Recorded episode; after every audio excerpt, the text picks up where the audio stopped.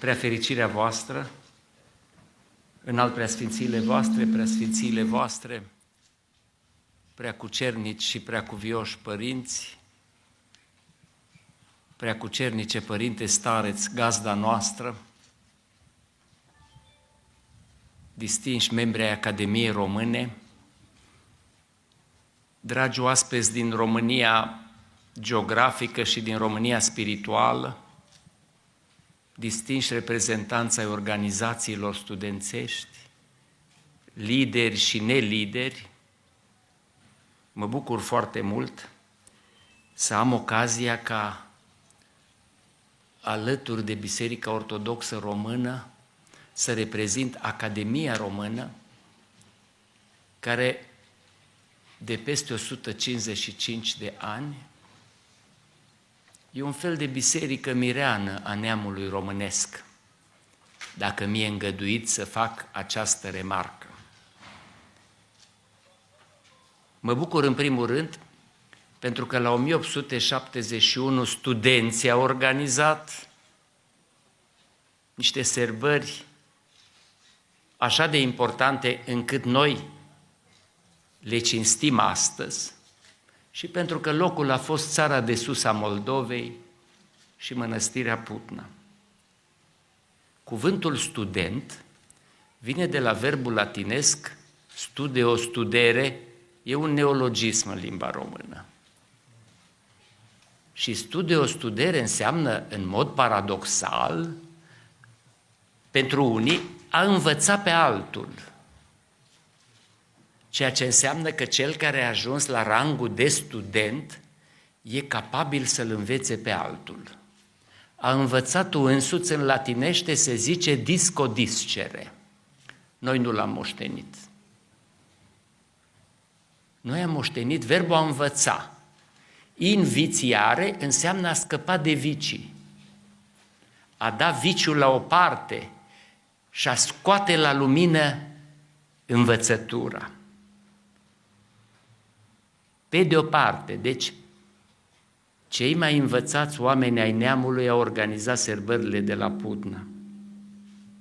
Aici, în centrul țării de sus, pentru că Putna odinioară nu era la marginea țării cum e astăzi, ci era în centrul țării de sus, că de aici până la Ceremuș și la Volohovo, acolo unde în sudul Poloniei vechi trăiau cnezi români după Ius Valahicum, după dreptul românesc, e cale lungă. Moldova și idealul național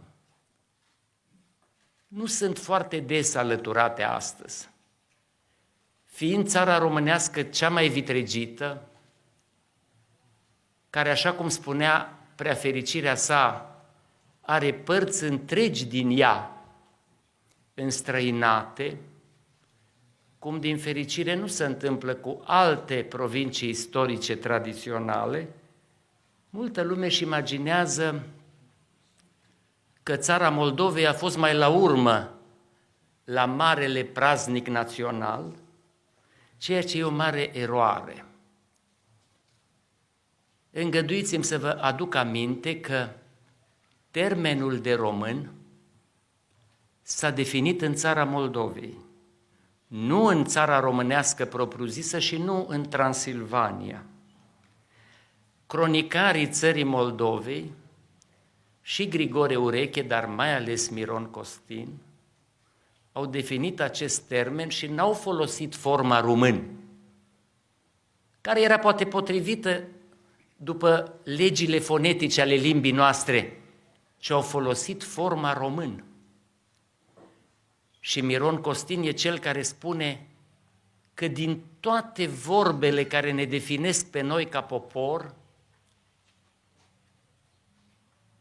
cea mai potrivită ca să ne denumească pe toți este vorba român.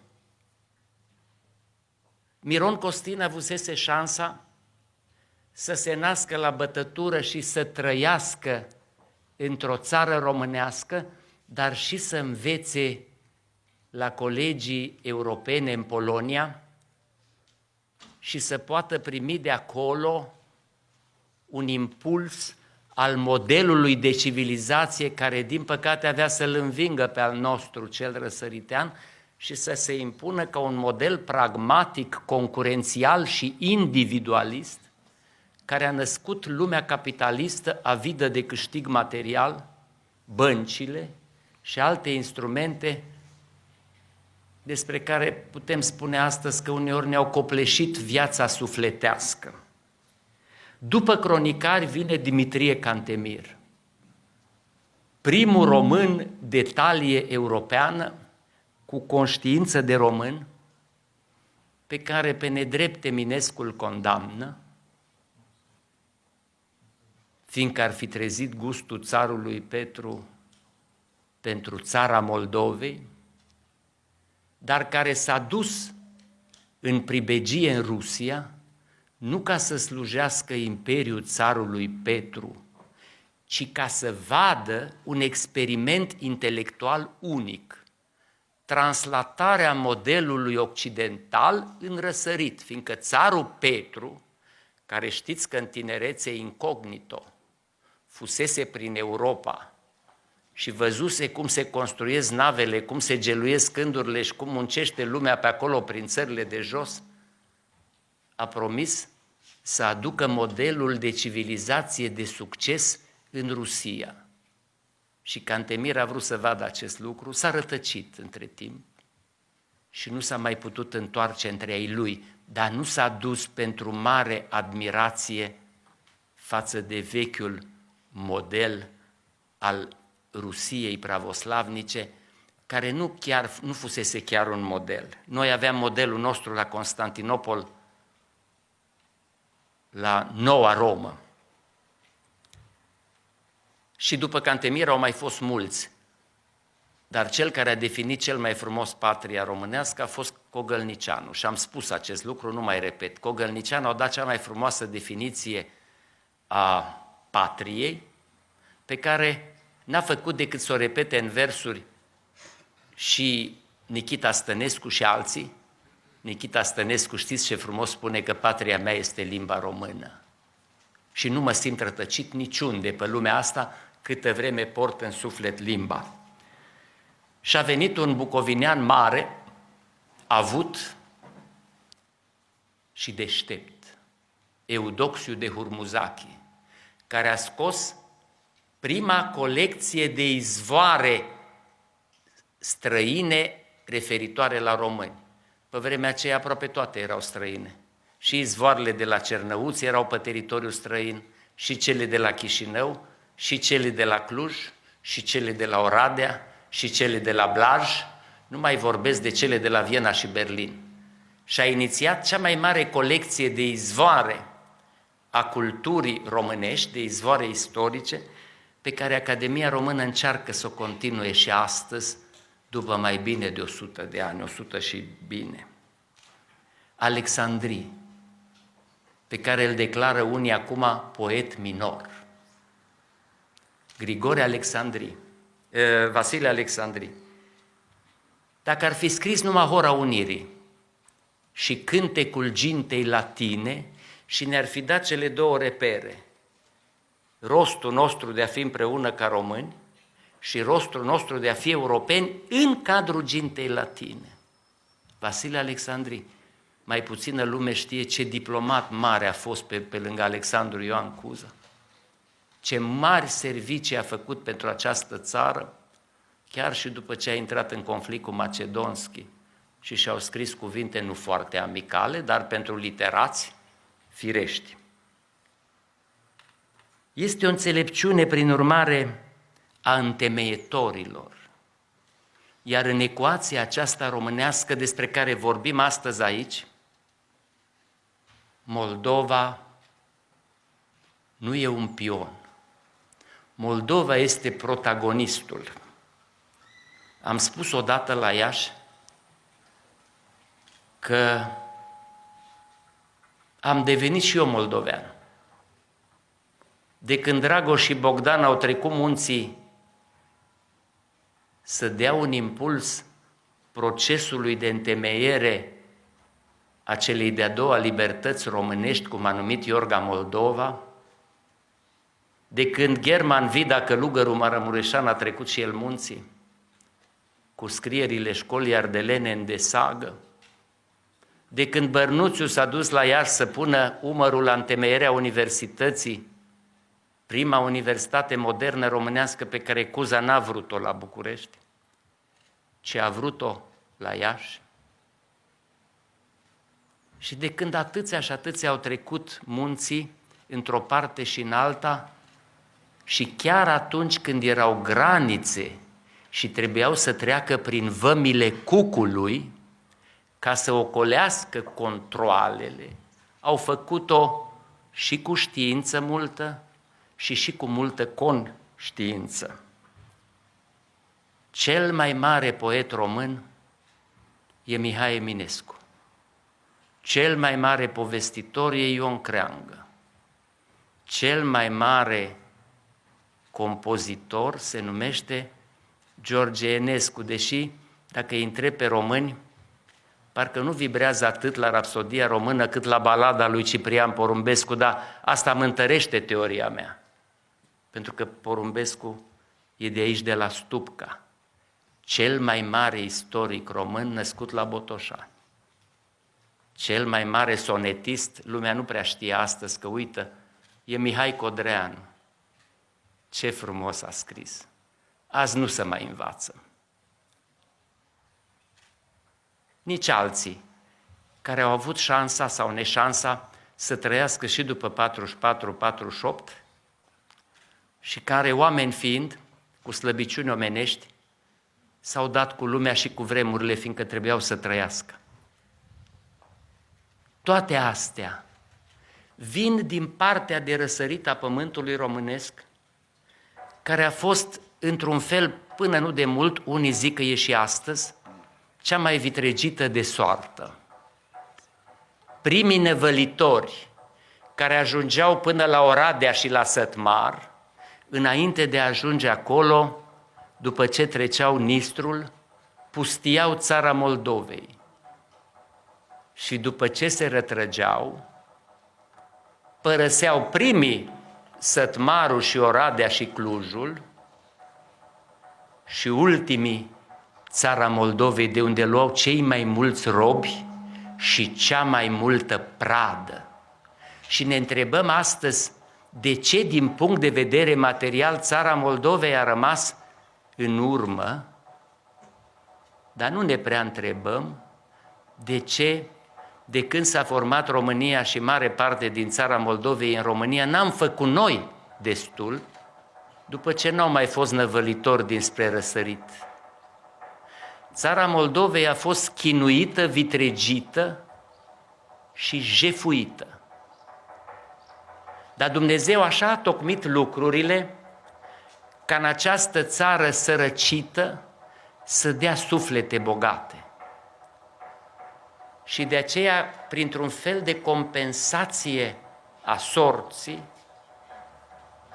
dacă aici s-au găsit cei mai săraci oameni din punct de vedere material, s-au găsit cei mai bogați din punct de vedere spiritual și ne-au dat tuturor lecții.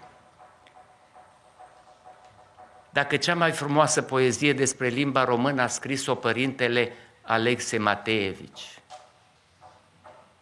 limba vechilor cazani, care o plâng și care o cântă pe la poarta lor țărani. Ce poate fi mai frumos? De aceea, îngăduiți-mi să vă reamintesc și eu că în țara Moldovei s-a făcut școală bună mereu. Câteodată școala vieții cotidiene, școala pornitului plugurilor, școala strânsului roadei, a poamei, școala în care s-a făcut grâu bun și vin bun și școala în care ne-am plătit datoriile față de cei răi mai mult decât s-a cuvenit și ne-am trezit în modernitate și pe urmele lui Cogălnicianu sau Alexandrin ne-am dus și ne ducem și noi la școli străine. Și bine facem. În multe părți din Occident se face încă școală bună.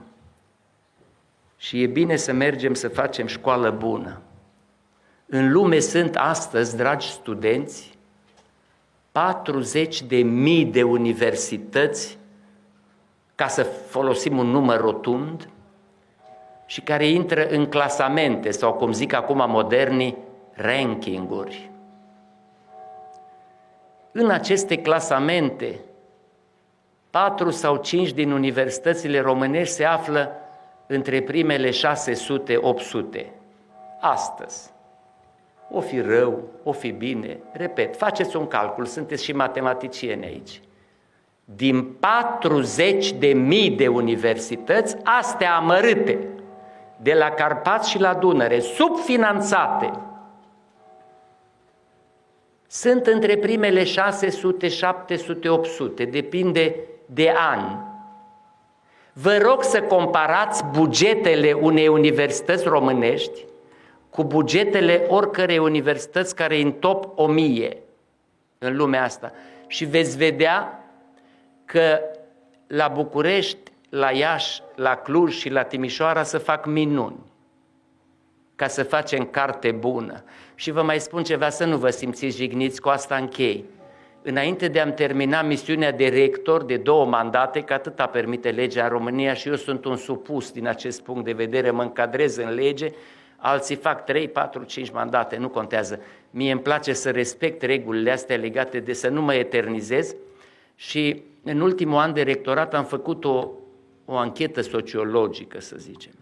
Și am constatat că 70% dintre studenții români care fac licee bune în România, cum sunt aici pe la dumneavoastră, la Suceava, la Rădăuz, ce tradiție aveți, se duc acolo, 75% dintre ei se duc la universități mai proaste decât astea 4-5 din România. Oare n-ar fi mai bine întâi înainte de a ne gândi să studiem chimia, cine știe pe unde, să ne gândim dacă nu se poate face chimie bună la București, la Cluj, la Iași, la Timișoara. Și după aceea să ne gândim să ne ducem acolo în străinătate. Repet, nu vreau să jignesc pe nimeni, dar 75% din absolvenții din zona Transilvaniei care se duc în străinătate se duc la universități mai proaste decât primele patru de la noi. Nu decât Universitatea X din Ghimpații din Deal. Că și noi avem și bune și proaste. Și atunci n-ar fi mai bine să ne gândim întâi când ne ducem, dacă n-am avea o șansă în România, nu lângă părinți. Dacă suntem din București, să mergem la Iași. Dacă suntem din Cluj, să mergem la București sau să facem școală întâi aici. Repet, sigur, dacă eu vreau să studiez bioxidul de carbon, am belisat nu știu cum și aia se face numai la Amsterdam, mă duc la Amsterdam. Știu limba, mă descurc, dar să mă gândesc de 10 ori. Și dacă tot m-am decis să mă duc, că sunt profesori care ne spun că nu se poate face carte bună în România nicăieri, și dacă m-am decis să mă duc, să mă gândesc de două ori înainte de a rămâne definitiv. E greu. E greu, sunt tânăr, mă duc acolo, mă îndrăgostesc, cine știe ce mă, mă fascinează și mă amăgește. Și după aia trec ani și ajung bătrân și mă gândesc, cum zicea bătrânul tânăr Kennedy, nu ce a făcut țara pentru mine, oare ce am făcut eu pentru țară? Că pământul ăsta ne crește pe toți și din el rodim așa cum rodesc arborii pe care îi avem aici în spate la Putna și sunt așa de frumoși. Ei ne rodesc și pe noi și devenim dezrădăcinați. Și noi mai venim în țară cu drag, cum sunteți dumneavoastră unii. Copiii și nepoții nu vor mai veni. Poate că e bună risipirea asta și poate întâi contează calitatea de om, firește, și de creștin și pe urmă calitatea de român. Dar să știți că rătăcindu-ne din calitatea de român și câteodată și de creștin, ne rătăcim de tot. Și ne pierdem complet, dacă nu vă place cuvântul identitate, ne pierdem rostul pe lumea asta și Dumnezeu ne-a lăsat pe fiecare cu un rost. De aceea eu mă bucur că avem ocazia să stăm de vorbă și chiar dacă unii ne veți considera pe unii dintre noi conservatori, tradiționaliști, autohtoniști și cine mai știe cum, vă rog să vă gândiți bine la lucrurile astea, să simțiți mirosul ierbii care crește sub ochii dumneavoastră, fânul proaspăt cosit, chiar dacă e cosit cu aparatul, nu mai e cosit cu coasa, nu miroase nicăieri ca aici la Putna, nici gustul sarmalelor făcute aici și nici aerul pe care îl respirăm. Și îngăduiți-mi să vă spun că aici, între noi, cu asta chiar închei, se află un student de odinioară care n-a fost ca mine sau ca unii din dumneavoastră pasiv, a fost un luptător. Un luptător care a plătit lupta lui cu detenție și care s-a răzbunat pe soartă, scriind atâta istorie, încât a ajuns și să facă istorie, titlul uneia din cărțile domniei sale este a scrie și a face istorie, e domnul profesor academician Alexandru Zu, pe care vă rog să-l salutați.